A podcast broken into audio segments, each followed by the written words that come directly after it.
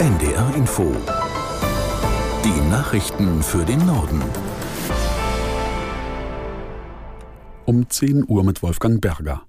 NATO-Generalsekretär Stoltenberg hat die europäischen Mitgliedstaaten aufgefordert, mehr Waffen und Munition zu produzieren.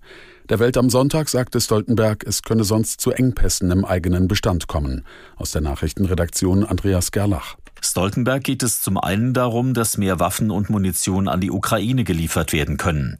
Zum anderen müssten die NATO-Länder ihre eigenen Bestände wieder auffüllen.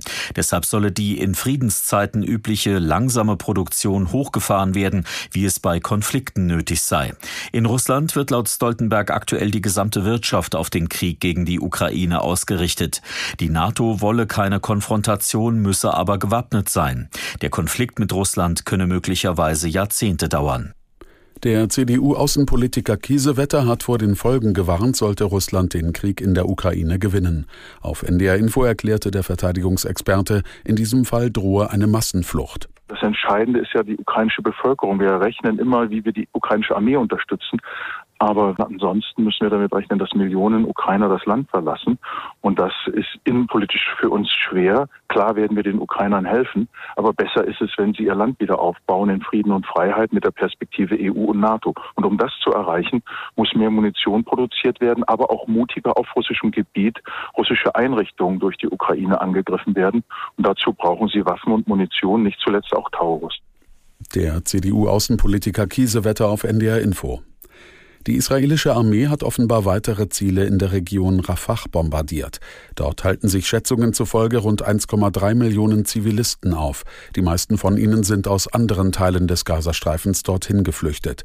Aus der NDR Nachrichtenredaktion Rainer Glitz. Augenzeugen berichteten von israelischen Angriffen in der Umgebung der Stadt im äußersten Süden des Gazastreifens.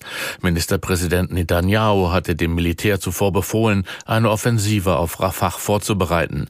Dort befinden sich nach Angaben seines Büros noch vier Hamas-Bataillone. Zuvor sollen allerdings die Zivilisten in der Stadt an der Grenze zu Ägypten in Sicherheit gebracht werden. Eine Militäroffensive in Rafah gilt wegen der vielen Menschen, die sich dort aufhalten, als hochproblematisch. UN-Generalsekretär Guterres warnte vor einer humanitären Katastrophe und Folgen für die gesamte Region. Palästinenser Präsident Abbas hat die israelischen Pläne für eine Militäroffensive in Rafah scharf verurteilt. Diese seien ein gefährliches Vorspiel zu einer Politik der Vertreibung.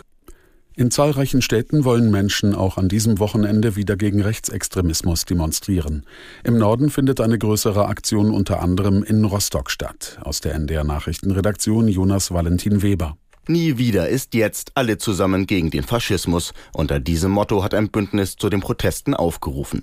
Erstmal ist auf dem neuen Markt für den frühen Nachmittag eine Kundgebung geplant, bevor sich dann die Demo in Bewegung setzen soll. Mindestens 5000 Teilnehmer werden erwartet. Auch in vielen anderen Städten im Norden, zum Beispiel in Flensburg, Itzehoe, Hameln oder in Osterode am Harz, wollen Menschen am Wochenende ein Zeichen gegen Rechtsextremismus setzen. Das waren die Nachrichten.